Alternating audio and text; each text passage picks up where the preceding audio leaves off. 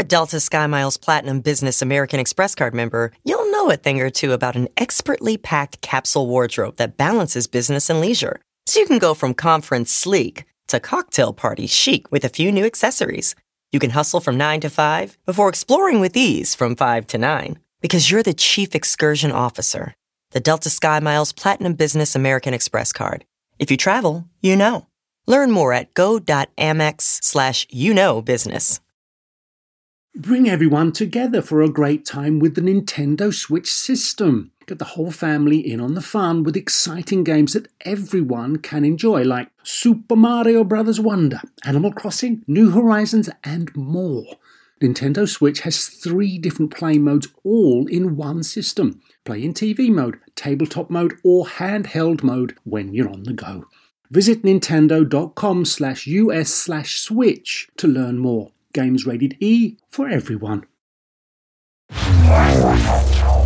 Welcome to StarTalk, your place in the universe where science and pop culture collide. StarTalk begins right now. This is StarTalk. Neil deGrasse Tyson here, your personal astrophysicist. This is Sports Edition. And I got with me my co-host, one of two for this format, Chuck Nice. Chuck, how you doing, man? Hey, man. Yeah, Sports Edition. I'm the guy who, uh, in whatever iteration of sports, I'm the guy bringing the water. is that what you do? Yeah, the that's Gatorade? That's- I'm the Gatorade guy. Uh, that's me. Hey, how you doing? You thirsty? You thirsty? You need some, you need some electrolytes there, buddy? It's about me squirt it into your Yeah, mouth. come We here. Yeah, that? exactly. All right, we got Gary O'Reilly. Gary from the Hi, from Neil. the UK. You're with us stateside now, I think, but you're I am, yes. originally of the UK. I played uh, professional soccer there.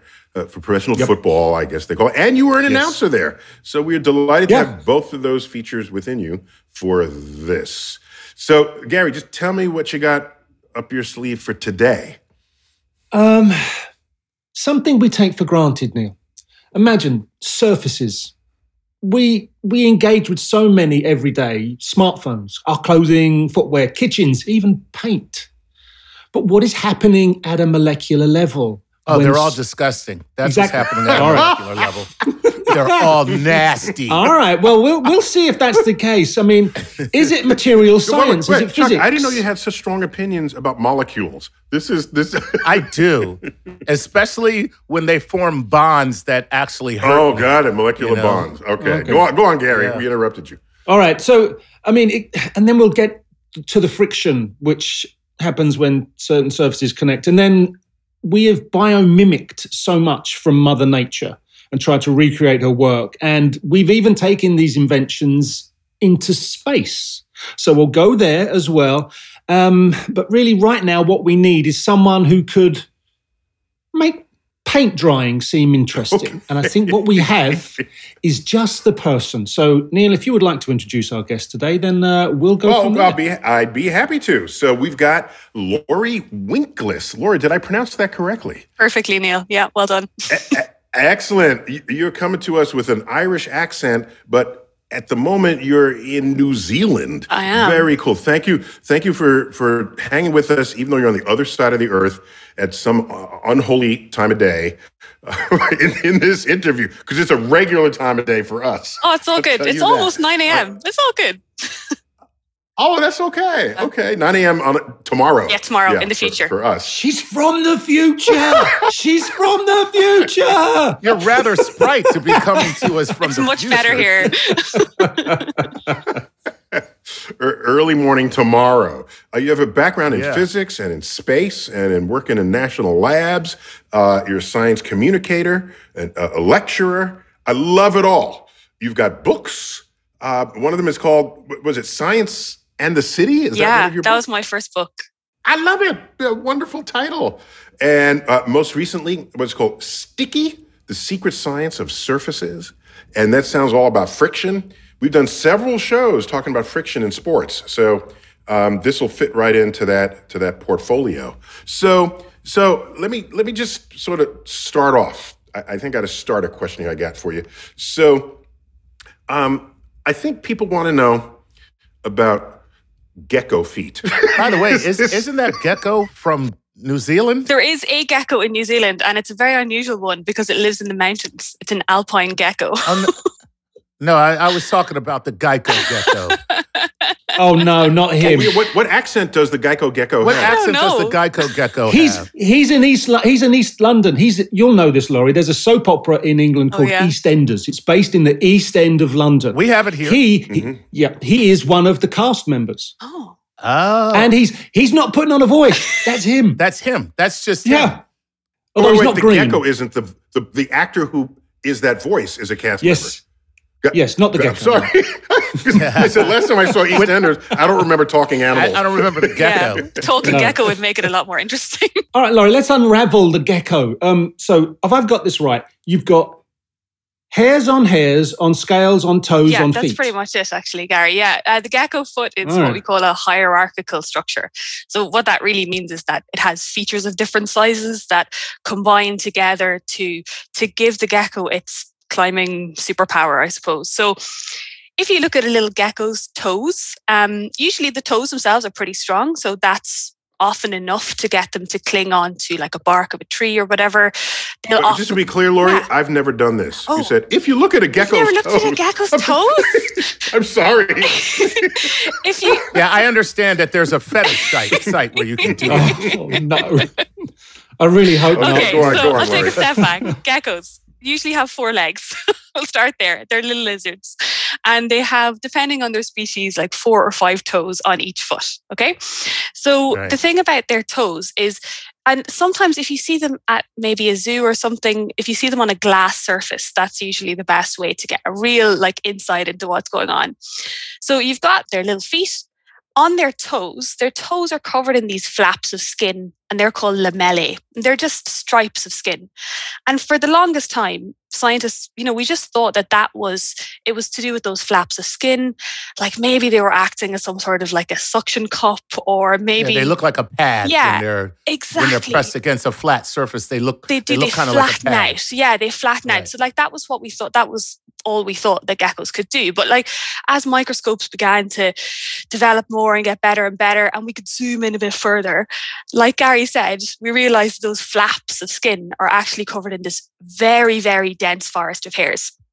And they're called setae. So they're just hairs, but they increase the surface area so much. So it's now not a flat bit of skin, it's a really heavily textured forest of hairs. If you zoom in on the end of each of those hairs, you'll find that they actually eat, they each have like a really bad case of split ends, right? So each one of those hairs splays out into lots of other smaller hairs.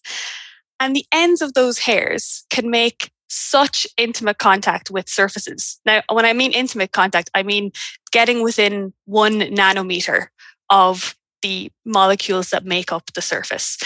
Um, Oh, yeah. So, so like, what you're saying is the surfaces we might think are smooth, but on the on the very small level, they're not. yeah, And so everything if you have is something rough. small enough Yep. to get in the nooks and the crannies, especially the crannies, Yeah. then I, I don't know the difference between a nook and a cranny. Chuck, you have That's any a question. insight into that? yeah. Um, the the nooks are not as delicious. As the crannies. Okay.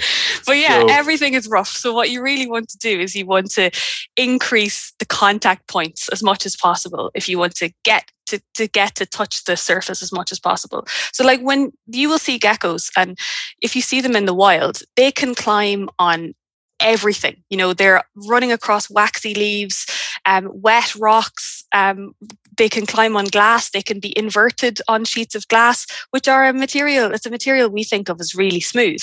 But yeah, as Neil said, on the microscale, it's not smooth. It's very rough and textured. So these tiny hairs can kind of get in there, and they can start. It's it's a force called van der Waals interaction. It's a force that you can only tap into when atoms are close enough together, and that is what the gecko uses. Like the gecko's foot is effectively feeling for electrons in the atoms of whatever the surface is that they're climbing on. what, what what you're kind of describing on an atomic level is Velcro. Yeah, yeah. To be honest, it's very similar. Yeah, Although, vel- it's, it's it's it's basically Yeah. it's like It's electric, it's, electric it's Velcro. molecular Velcro with with electrons and yeah, and and looking for a signal rather than just you know clasping together and pulling apart. Yeah, and the th- and that the thing that's even more impressive about the gecko's version of, of this Velcro is that it can detach really quickly. So you know when you're pulling gecko or pull, pulling geckos apart, don't do that. Yes, when you're, yeah. when you're pulling That's, that's my favorite. It's my favorite pastime, No, by no. the way, Laurie. when you're pulling Uh, Velcro apart, you get that like really loud noise and it takes quite a lot of force. But a gecko, all a gecko needs to do is it curls its toes back and that changes the angle that those split ends, those hairs are making with the with the surface. And that turns off its stickiness instantly. So geckos can turn on and off their stickiness depending on the orientation of their toes. And that's Yeah, why otherwise, they can- wouldn't be able to actually walk. Exactly. You know, you, you place them down and they just get stuck, Stuck. there forever. Yeah, being right? ultra Yeah. sticky isn't that useful to be honest. Like you want to be able to turn it on when you need it and turn it off when you want to scarper. So yeah, the gecko like has all of these features that are all working together to get that contact at the atomic level, at the, you know, really talking about electrons to in order to climb. Yeah, they're amazing little So, lizards. Amazing. Um, um, am I right here? Am I right here, Laurie, where you get a, a gecko that may be a half a pound or a pound in weight, right? And you stick it Mhm. to the ceiling, and then it can hold nearly 300 Yeah. pounds Yeah, of weight. in theory. Now, a, how? A, the question is broke down in two parts. A, how? And B, how on earth do you test that it can hold that much weight without being cruel Yeah. to a Uh, unfortunately, there's a few geckos who gave their life for that experiment. Yeah, yeah. Yeah. This, to be honest, if you look back at the early history of gecko research, there really are a lot of geckos that were treated badly. Um, but in terms of this research, it's really based on a measurement taken on a single one of those hairs, and then they scale it up. To Uh-huh. yeah, I mean, so it's kind of that's why I say in Oh. theory, right? There's this kind of a scaling question, um, because you know, really, a gecko shouldn't ever need to with to, you know be able to support that sort of force but why it's so good is because it's not usually in a lab right like i said it's usually running around in the forest Yeah. on, on Plus, I, I don't want the Geico company to learn about this. Yeah. They'll make TV commercials where that little Geico gecko is saving people. yeah oh, Dangling oh no off we don't want that. Right, right, right, right. Actually, Neil, that's kind of cool. so wait, before we, uh, because I know we're going to get off of geckos in a minute, but I'm just fascinated because we're talking about sticky, so I know we got to leave the gecko.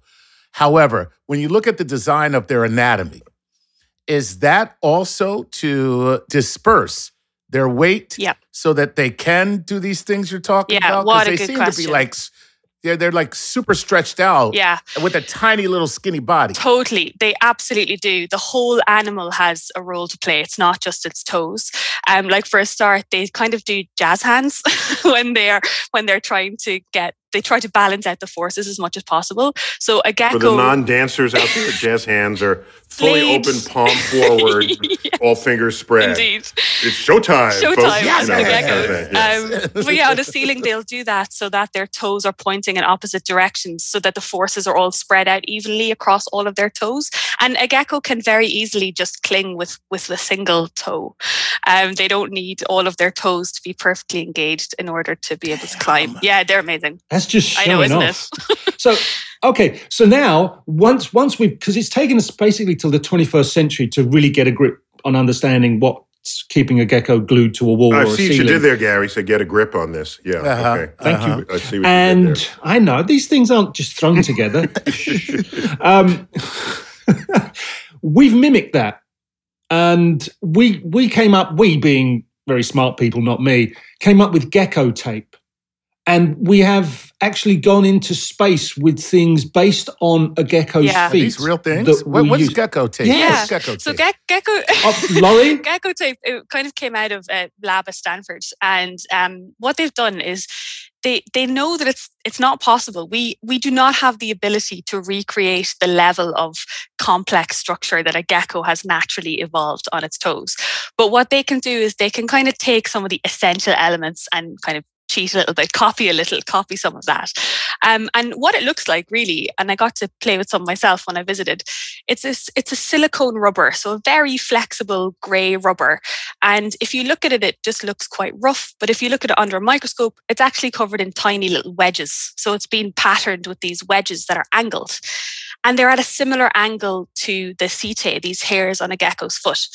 So what they do is you can apply that if you have that on say like a robotic arm for something you can bring that robotic arm up against say a solar panel if you're on the international space station and you put the gecko tape up against whatever it is you're trying to pick up and you tug it down slightly there's just a little button on the on the system that's that causes those wedges to splay out so again kind of tapping into the same idea as the hairs although much much larger than the hairs they, they're not quite as they don't make quite such intimate contact but because the gecko is so special, it doesn't need to make quite such intimate contact. It can make a little bit of it and it does it does enough.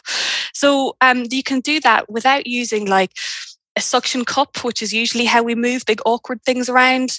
You can do it without using any electricity. There's a lot of grippers that we use use electricity, electrostatics to pick stuff up, and they don't have any clamping forces. You can actually pick up very delicate things just by putting this gecko tape, the silicone rubber, onto the surface and causing its wedges to kind of splay out and move it around. Uh, forgive me, but the first thing I thought of when you were describing this tape is a new arcade machine where you want to get the toy inside the thing.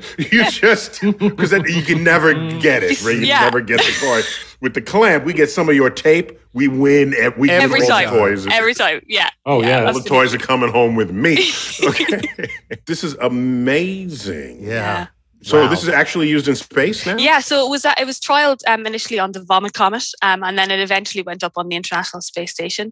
I think it's had several trials now on the International Space Station to be used as a as a low gravity gripper and manipulator, um, and it's already. wait, could you please tell the one in a hundred of our listeners, Yeah. because that's all it will be, what the Vomit Comet is? Oh, yeah. So the Vomit Comet is one of NASA's uh, test facilities. It's a plane basically that flies in a parabolic um, path and it simulates, well, low gravity for short periods of time. So if you want to test something out in low gravity, that's a good way to do it. So they've been. or even zero or gravity. zero right? I gravity, mean, yeah, indeed. Yeah, yeah. If only, yeah. I'd love to have a Mhm. go in the Vomit Comet if anyone's listening. Um, but yeah, so it's. I'll it put in a good word for Thanks, you. Neil. Thank- To- to- uh, with Dramamine.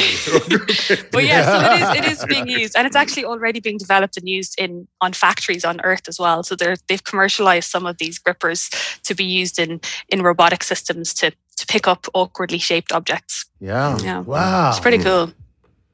That's more than cool. so, so tell me about so tell me about the uh, what happens if water is between your thing and the surface. Yeah.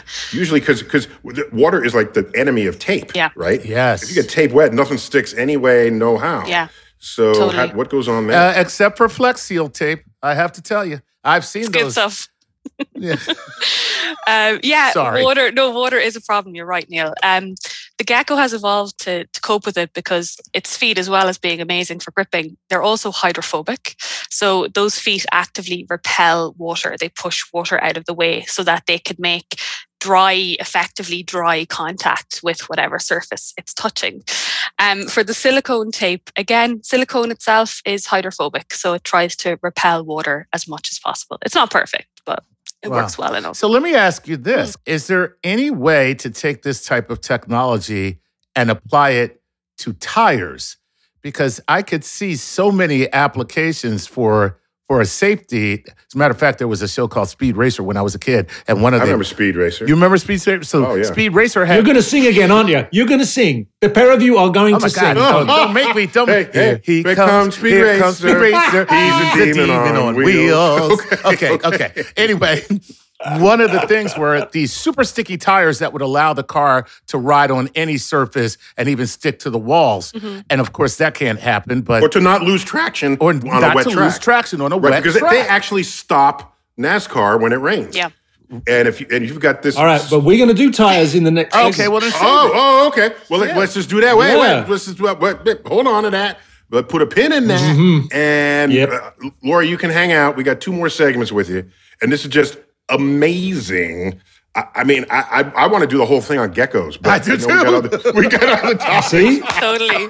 Who knew? I have never, Who I have knew? never been so into geckos in my entire Me life. neither. Me neither. It's like, oh, and they damn. and they come in different colours and yeah, different they're sizes. adorable. They're Great. wonderful little lizards. Damn. Okay, when we come back, more StarTalk Sports Edition with surface expert Laurie Winkless.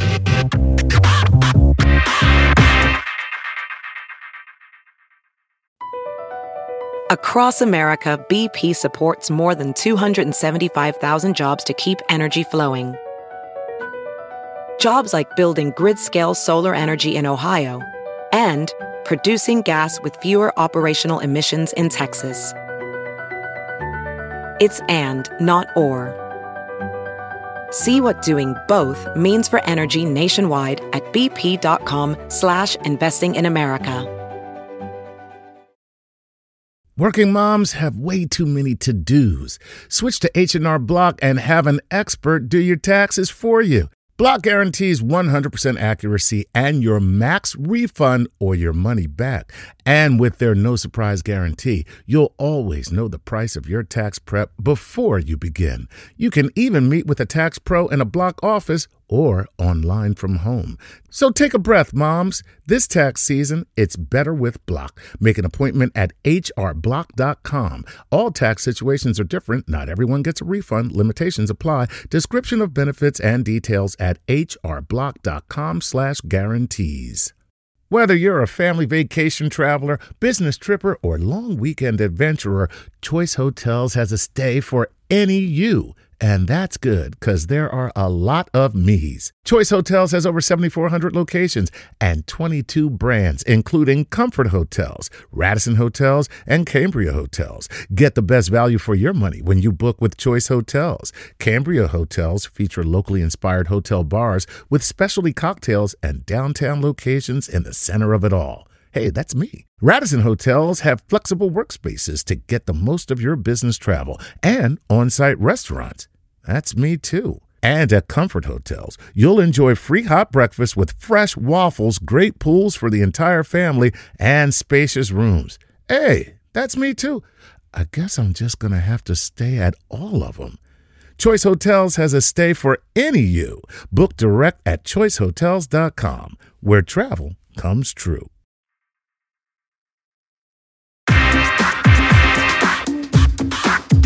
We're back, StarTalk, Sports Edition. Uh, we spent an entire segment talking about gecko toes, but as as as interesting as that is to a naturalist, this is Sports Edition. Damn it! And I want to know how are we gonna put gecko feet on rubber for cars and stuff, car races? Can we go there, uh, Gary? Is that someplace you can we take We can me? go anywhere we want. We've got gecko feet and wheels. Let's lay down the Right, rubber so here- on that. We got Laurie Winkless, who's an expert on gecko feet. I know. Laurie, is that on your business Okay. card? You no, what should definitely be? not. What do you what do you carry around on your business card? Oh my god! But anyway, I, I'm delighted you're coming to us from New Zealand, a beautiful countryside. I'm not the first nor the last to say that, and. Um, thank you for uh, coming on the line with us here uh, across the ocean. My pleasure. In North America, yeah. So, so Gary, take take it over. All right, so here, here's something that may or may not be in people's thinking, but it's a wiki fact. Tribology. I'd never heard of it before, but it is the science and engineering of interacting surfaces in relative motion. It includes the study and application of the principles of friction. Now, I hadn't thought of that as a science, but tribology is what we have. Why don't they call it in, uh, discussion. frictionology or something? Why they got to be obscure about it? Yeah. Because the ancient Greeks got there first and they've decided it's tribology. That's true. All right. Slickology would be you go. better. There you go. Yeah. So have you ever heard of that, Laurie? Yeah, Uh, yeah. So the, a lot of the a lot of this book is about tribology. Um, the short version is like it's the science of rubbing and scrubbing. That's how it's often described. yeah, I love Which I love. Yeah. Uh-huh. Yeah. So I got to tell you, that sounded a little uh, sexual there, Laurie. yeah, That's well, I mean, there's saying, an entire chapters on lubrication as well, Chuck. So yeah, Oh. plenty of opportunity for innuendo. All right. All. All right. right. None of this is making the show.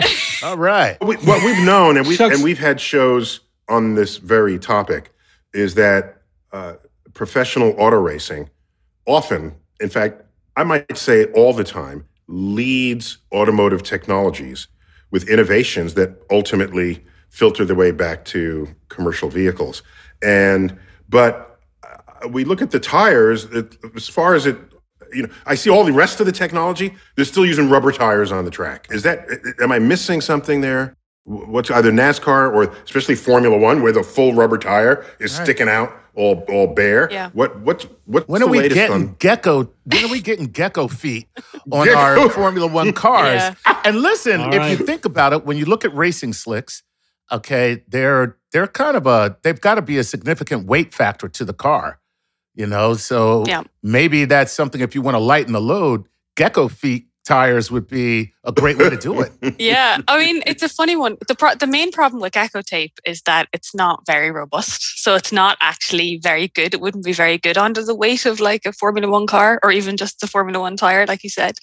Um, but I should say that they use rubber because it also, if it's designed well enough and if the track is smooth enough. It also can tap into those same forces, the Van der Waals forces, um, because like those big Formula One slick tires, they can make a similar intimate contact with a racetrack that a gecko can make with a wall. Like racetracks are it's because they're soft Yeah. at some levels right i mean that's why they're called rubber right Yeah. i mean they're they, they fill in the any little microscopic gaps yeah, exactly. Like tire What's up, baby? This is your this is your tire. How you doing? Just trying to make a little intimate contact. but you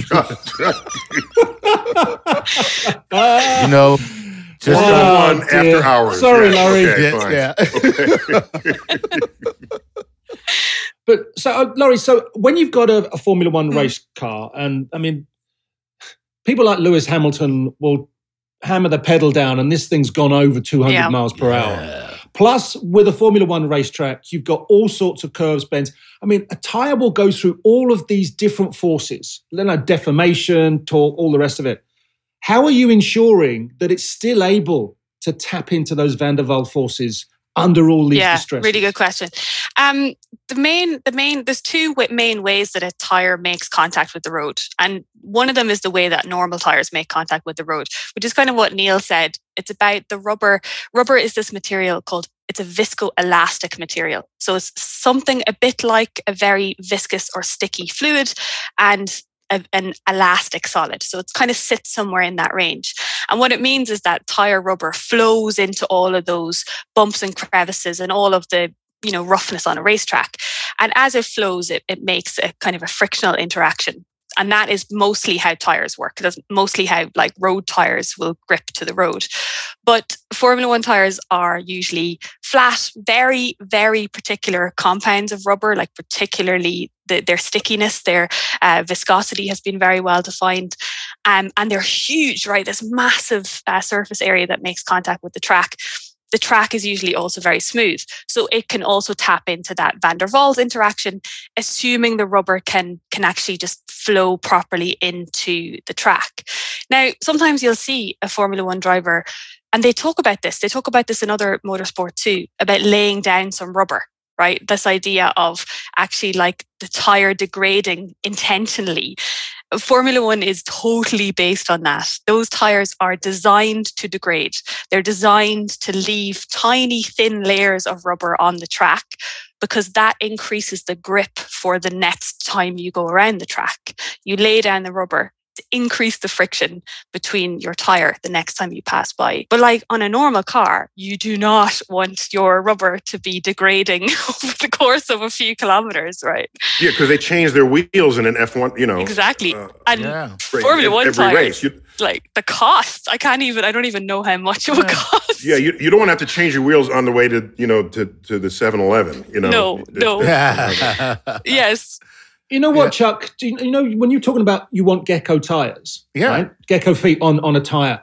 Have have they, Laurie, done exactly that? Because a Formula One race will take place in the rain, and they'll obviously then have a Yeah. tread pattern on Yeah. the tire, which then disperses an awful lot of surface water. So are they using a similar sort of technique that a gecko would for being Wait, Gary, is that, do they swap out the tires when it rains? Yeah. Yes, Is they that- do. Okay, Yeah. got it. It's got a it, different. okay. It's a different tire with a nor- Oh, they'll a normally with the channel through the to- middle of the tire, Yeah. and then some kind of uh, Yeah, some some type of uh, channeling that moves the water away. Exactly. Yeah. Neil, they'll, they'll have a whole team to manage the to, to manage the tire, to manage the setup of the car based Yeah, on the totally. weather. It could be humidity, temperature. I think they should have it also in precipitation. snow, just to. Yeah.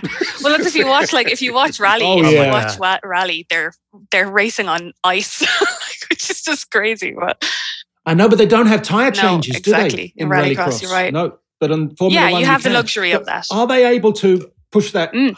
super hydrophobic So, sort they of do they, the rubber itself is a bit hydrophobic. It is it does repel water but really it's the design of those tread patterns that pushes the water out of the way. So like a formula one i think it's the 2020 formula one tires i need to check but um, they remove they can remove about 65 liters of water per second when the car is moving at full speed.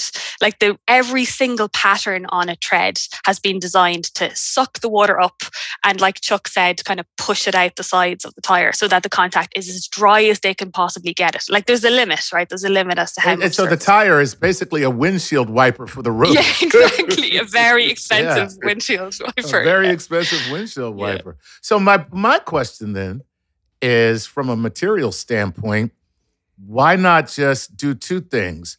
One, increase the friction of the surface upon which you're driving, Mhm. and two, make it so that the tire becomes more interactive with that frictioned surface or that's that that surface that has more friction. Mm. So, Laurie, let me tighten up Chuck's question. Please. Okay. If if if the whole point is to have rubber grip into the texture of the track, why not actually chew up the track? Mm. So that the rubber is getting so in there, it's not even about friction. It's actually pushing off a vertical walls that have been cut into the track as you go around. Yeah, I think I think the argument really is about you want to keep this a fast sport, right? And friction, you need some of it in order to, you know, get the traction on the road to to propel yourself forward. So you do need some friction. But if it's too high, then your car has a very a, a much lower maximum speed, right? It reduces how fast your car can go. So you've got this, and it's oh, with friction. So this it's is always the point of equilibrium. Yeah. You got you got to find that that that balance point. Yeah, there's always Yeah. a balance. There's always a compromise. Like you need some, but not too much. And then if you're, you know, if you're looking at if you're looking at like an ice sport, like a like skiing or something like that, you're looking at trying to minimize friction. But it's always you do need some, but just not everything. Because if you have too much friction, things just grind to a halt. Hmm. Laurie, about 50 years ago, Formula One stumbled across a thing called carbon Mm, mhm. carbon, if Yep. I'm not mistaken. Um, and since then, it's been part of the space Yeah. shuttle. What's the con- what's the connection? Yeah, carbon carbon is one of the materials that's used a lot in Formula One because it's very very strong and it's very very light. Um, and it's used it's in Formula One's context it's used in brakes, so it's used as a as a, a, a lightweight way to produce a strong surface um, that you can you know interact with um, and as with most things you know they find applications elsewhere i don't actually know which one came first in terms of carbon carbon whether it was developed specifically for formula one or whether it came about as a byproduct of, of another industry um, but yeah it is very much a it is very important material now in formula Wait, one wait, Laurie, Yeah. forgive me, but can we be a little more explicit than just saying carbon, carbon? Carbon, carbon. could you could you tell me like what the hell that is? I've heard of Duran, I've, I've heard of Duran Duran and you know yeah, no fair point fair point yeah Uh, and, and New York, New York. yeah know. New York New York Saatchi and Saatchi You know. so like So, but yeah no no that's fair point so like if you've heard of carbon fiber you might have heard of that it's carbon course, of you know course. it's like long strands of, of carbon fiber arranged in some sort of matrix some sort of polymer but carbon carbon is those carbon fibers that have been arranged in a matrix of graphite so the the actual matrix itself is carbon but just little flakes of carbon and then the fibers going through it are these very aligned carbon fibers so it is carbon and carbon in two different forms, slammed So, together. so two different forms of carbon. Got it. Okay. yeah. So if you threw in like diamond, you'd have carbon, carbon, carbon. yeah, yeah, exactly, exactly. Just check. Just check. Carbon it. cubes. Just, uh, and, and then, as we found in the universe, as well as uh, in the lab, there's buckyballs, right? Carbon sixty, another form of carbon. Yep. So just throw it all in there. Yeah. Get Carbon, carbon, exactly. carbon. Formula carbon, One has the money for it, surely. yeah, they sure do. Yeah. But they and they use that money to do something that I think a lot of people have been hoping to do for a long time when they've got a KERS system, the kinetic energy recovery Oh, system. Um, and oh, how advanced was their thinking to be able to bring that forward for motorsport? But we haven't seen it in the the general public. Uh, you see some, you see a Transport, have we? version of it. yeah. Well, And I, I have it- I have a, a regenerative braking. Is that the same Yeah, I was thing? going to say that's a version of Yeah, it. it's the same Regenerative thing. braking. Yeah. All right. Yeah. It is the same thing. It's, uh, once we started putting electric motors into our cars, that that becomes something that you can. That's a really useful form of of energy to capture. Yeah. Capture and return Mm. to the uh, to the electric motor. Mhm. So what does it hand it to a flywheel or something, or is it a uh, what what is, in what form is it is it recaptured as? Um. As far. Yeah, and by the Yeah. way, you should probably explain the whole concept because clearly we're all familiar, and I feel like we're a little inside baseball right now. Um. Yeah. So it's like it's what the We're- idea. uh, Chuck, we're inside friction, not inside baseball. Yeah. Yeah, well just- played, sir. Well played. Um, yeah, so the regenerative braking is effectively when you put the brake on, you effectively turn your motor into a generator. So you flip it round, you flip around its its uh, behavior, um, so it generates electricity. Um, so yeah, in a Formula One car, I believe it is just used in terms of electricity. It is just captured and used elsewhere in the car, but I'm actually not sure. So I won't pretend I know. Wait, wait. Just to be clear, uh, you said when you put the brake on. Let me let me be clarify that. What you mean is when you press the brake Yep. pedal, Yep. brake pads are not touching your wheel. What's happening is the forward motion of your car is getting sucked away Yep. back into. Is, isn't that what's happening? yeah, that's it. Yeah. Yep. That's that's it. And Yeah, that's, yeah, so- uh, so- it's brilliant. your kinetic energy is getting absorbed without even using friction. Yeah. in that Right. sense. Yeah, because usually brakes are just about like slamming on the friction as high as possible. But yeah, Right. Flintstone feet. Flintstone. That's what they Yeah, are. there you go. Do they have Flintstones. Flintstones in, in New Zealand? I don't know. yeah, I remember an them as a kid though. Yeah, I definitely watched the Flintstones. Okay, good, good. The Flintstones. Yeah, yeah. Yeah, that's the accelerator pedal and the brakes. yeah, Yeah. Is, is Fred Flintstone's big old three-toed feet. That's, they have four fingers and three toes. I, that disturbed me more than the fact that they're living in the Stone Age with. Do you know that this is the first time that I have heard that? And I and you're right. I'm picturing. You never it in my noticed head. that? I never I noticed. never noticed that. Oh Never. my gosh! I have I think at least give the man four toes to match his four Four fingers. Fingers. Isn't there something about when the animator draws a hand with four fingers and a thumb, it looks wrong, and so they that's why they they take away one. Okay, digit. so, Okay. so so so Gary, four fingers never looked right to me. Okay, ever, and especially not the three toes with his big old caveman feet. So, no. But they we make got great we got to take a break. We're They're talking great about friction. regenerative recovery. We're talking about friction. We're talking about Formula One. Uh, we got rubber. We got gecko feet, all in one freaking conversation. Uh, Go figure. Uh, and at the center of all that is Laurie Winkless. We'll be right back.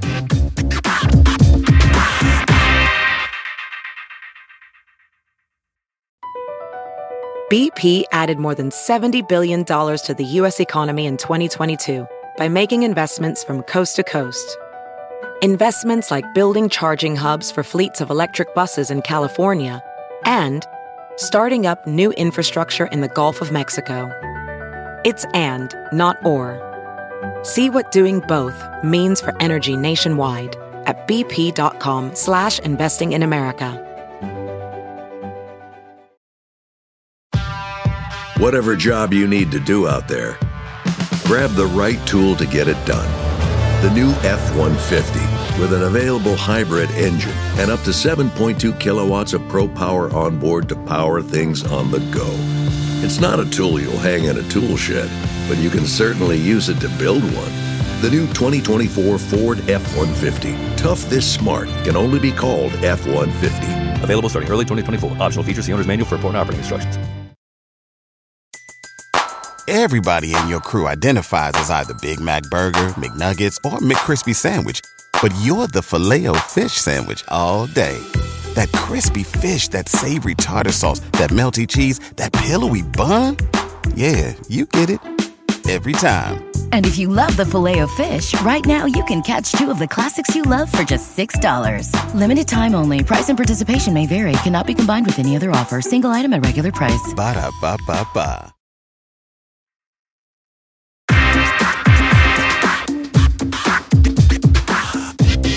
We're back, StarTalk Sports Edition. Everything friction and surfaces with one of the world's greatest exponents of this subject that I have ever seen, Laurie Winkless, who's coming to us from, from New Zealand. Laurie, thanks for being on StarTalk and, and illuminating us with all of your surface wisdom. My pleasure. Uh, so when someone says, you know, it's only skin deep, you're saying, yeah, exactly. that's that's where the action is. So so we've talked about what you've learned sort of scientifically from Mother Nature, and at the end of the day, stuff only really happens if people can make money off of it. If there's sort of product uh, development, Applications. applications that can improve what we already have or invent something new that we never thought we needed. So, do you have some good examples of that, maybe?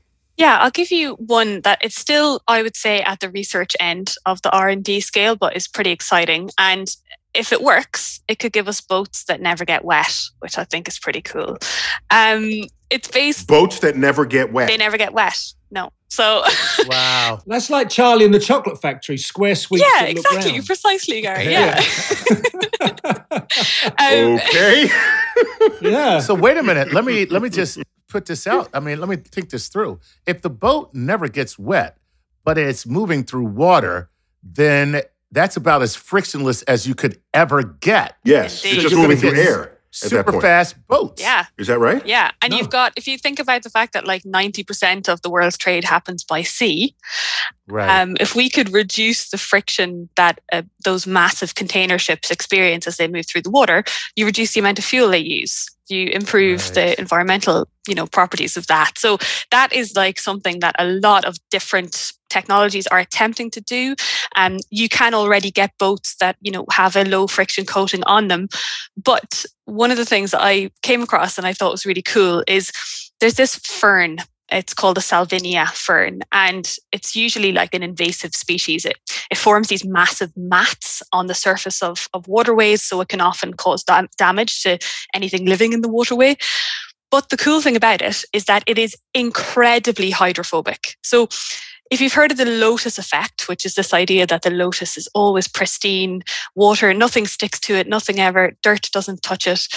It's kind of like that, but way better. It's way more impressive. Um, and when scientists started to study what it is that makes this plant so good at repelling water, they started by looking at the surface. So, in a way, it's kind of gecko like. It's covered in loads and loads of hairs.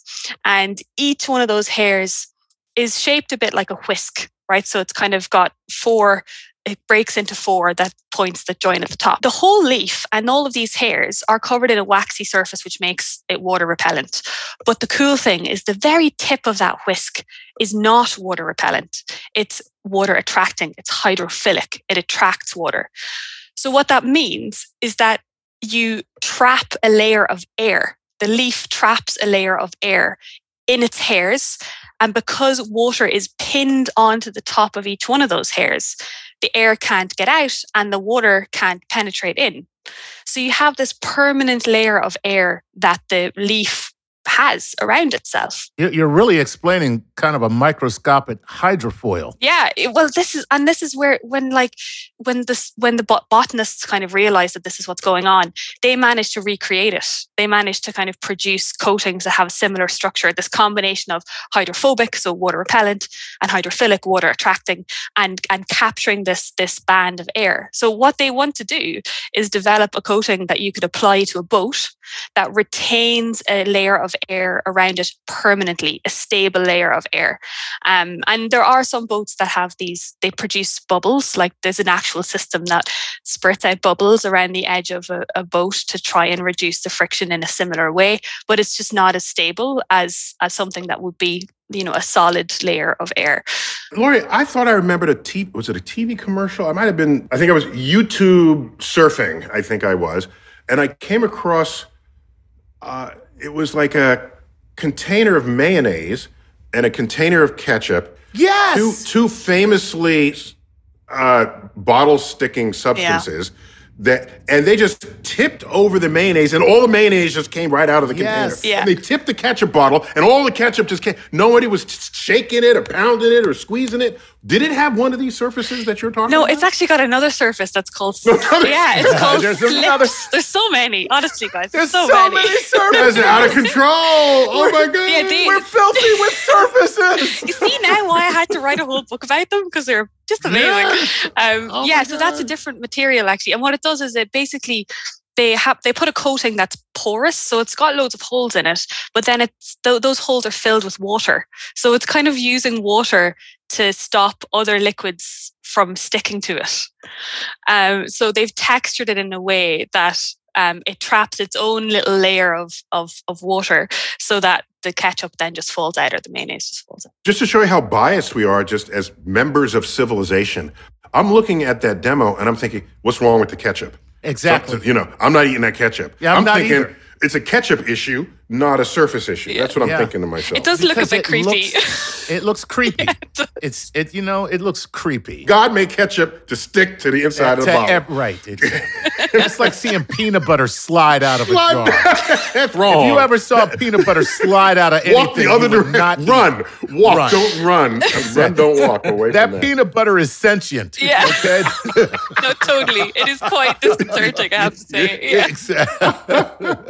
well, what about um, when you talk about so your um, surfaces that slip and slide? Is there anything that can make something more aerodynamic? Like you put a coating on a football, and now uh, you know instead of being able to throw it thirty yards, I can throw it fifty yards or kick it. More, Yeah. more importantly, Yeah, yeah, good point. And actually, that's kind of where like golf balls came from as well, because the original golf balls were were smooth, um, and they were made from um, basically they pack loads a, a ball of leather with these feathers, make it really, really hard, smooth surface. But they realized that the ball would travel further when it had been dinged up a bit, so when it had some like dents in it, dents in it. So there was a scientist who decided that this was all a bit too, you know, experimental. So he wanted to do some proper analysis on it. And he designed what we now you mean know. anecdotal? Yeah, anecdotal. yeah, sorry, anecdotal. excuse me. Yeah. Yes, yes, so he wanted yes. to do some proper Uh-huh. experiments. Um, and yeah, he designed a pattern, which is now what we know as a golf ball pattern, this dimpled pattern. And that reduces the drag on a golf ball by playing with the way that the air flows around it and and this, the formation of these little vortexes, these little areas of low pressure. Um, it that that dimple pattern kind of makes it plays around with turbulence uh, in an or in a way to reduce drag. So, like a dimpled ball will travel about about twice as far as a smooth golf ball of the same dimensions. So, so it's really traveling in its own pocket Mm. of of low friction air. Yeah. Is that a fair way yeah, to say it? like that? everything moving through the air has a layer of kind of stuck air molecules right on its surface. And as the air, as you get further away from the surface, the air moves more and more and more. Um, You know, air sticks to me all the time. Yeah. I, I try to. exactly. It's a pain. It's so sticky. You just don't even realize. no, who's ever thinking that way? So, Laurie, it- is is that is that the sort of thing that's going on with an aircraft, say that was flying at thirty thousand feet? The temperature outside, the air temperature outside, is minus something Yeah, yeah. silly, right? Forty below. And yet there's yeah, and yet there's a an issue for Mm. overheating What what what are we experiencing? Yeah, it's exactly that. It's skin friction. So it's effectively the air molecules bashing into other air molecules that are stuck onto the surface of, of the aircraft.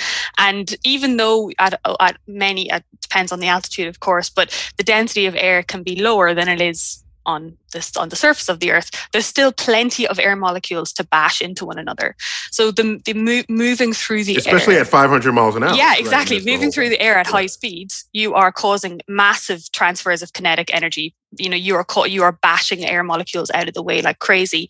And in that process you you lose some some of that kinetic energy transforms into heat energy transforms into that the high temperatures on the surface. So like a lot of the very very high speed aircrafts are, and like re-entry vehicles they've been designed their their surface chemistry has been really particularly designed to be able to cope with that happening on their surface. That's why you know heat heat um, shields are so important. Mm, yeah. Mm.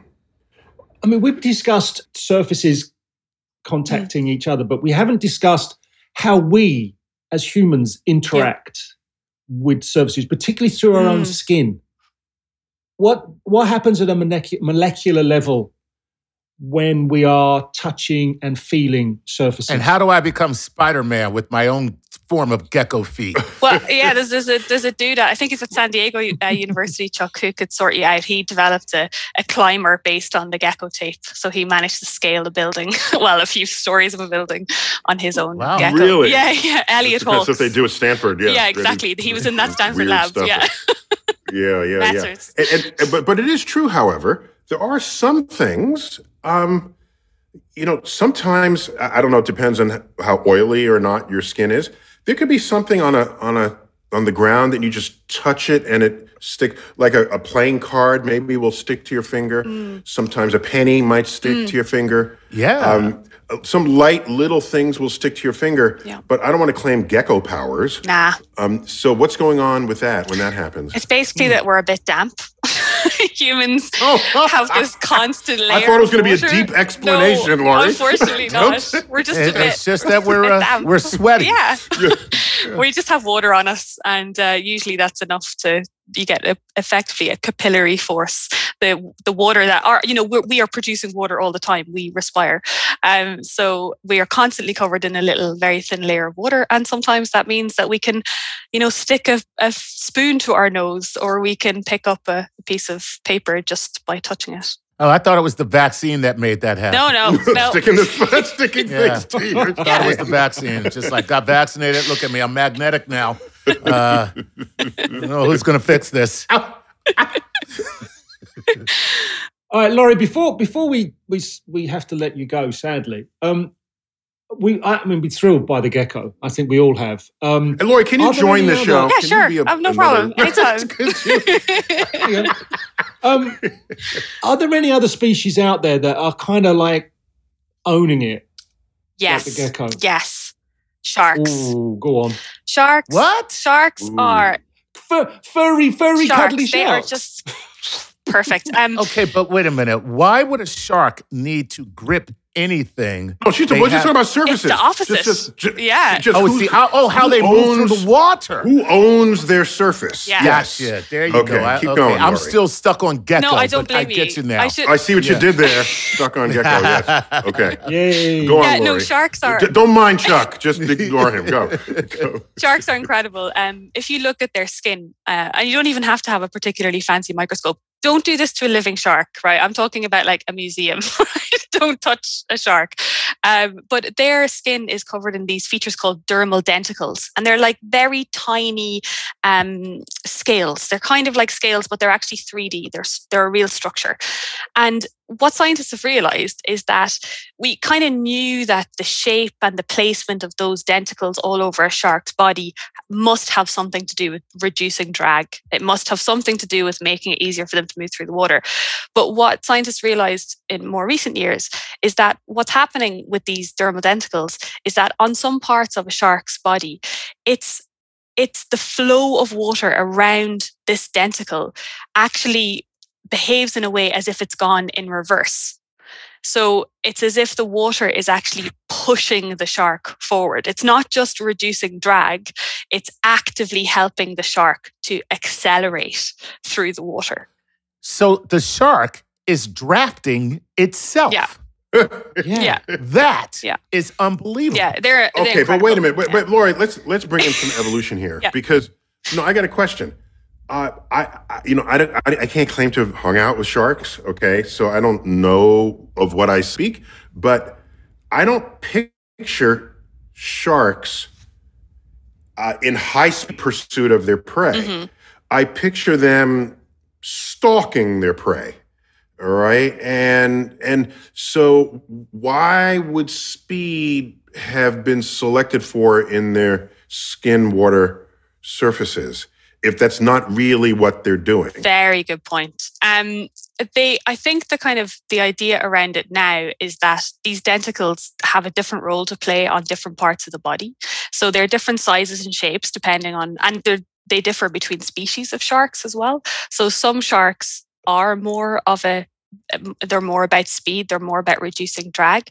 But in terms of increasing speed and reducing drag, really what that does is it decreases the amount of energy a shark needs to use to push its way Right. through oh, the water. of course, of course. And, and importantly, importantly, because sharks have to move in order to breathe, you would want that to Um, you, you would like that to be as as easy as Yeah. possible. Because when you do need to go hunt, you, need would- the you haven't used there. up all your energy I'll give you swimming around so you can breathe. Yeah. Yeah. I'll give that because I, I just know that if sharks were fast moving, chase you down to meet predators, then you couldn't have that slow cello in Jaws. Dun-dun, dun-dun, dun-dun, dun-dun. You know that that that that is it a cello or a bass?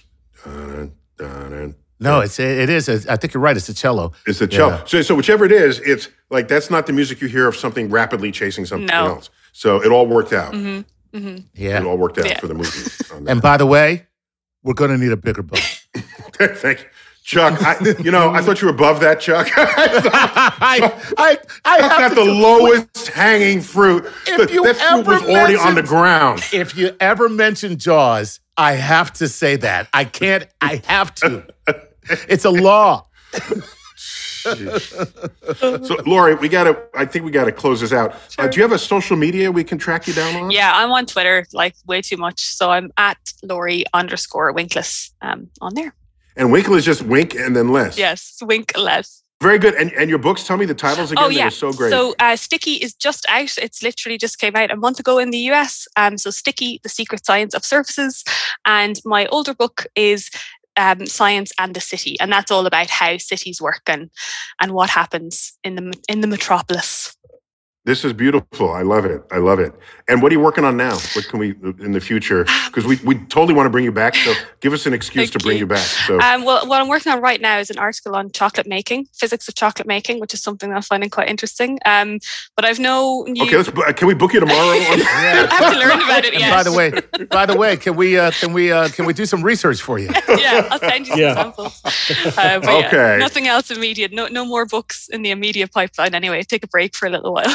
Very cool. So, all right, guys, we'll call. We we, we got to end it there. So, uh, uh, Gary, Chuck, always good to have you doing this, man. Pleasure. Pleasure. All right, and Laurie, it's been a delight to have you on this program. We learned so much about stuff we didn't even know there was something to learn about. So that's always a good day, uh, at, at, at least for me, and I'm Thanks, sure guys. for Chuck and Gary. That was super fun. All right. I listened to the show, so it was really fun to to be on it. oh, you do? Yeah. Okay. Well, thanks. You're a fan. Nice. Uh, excellent, excellent. So I hope we lived up to your expectations. Uh, you certainly exceeded ours. So, all right, this has been StarTalk Sports Edition. Neil deGrasse Tyson, as always, bidding you to keep looking up.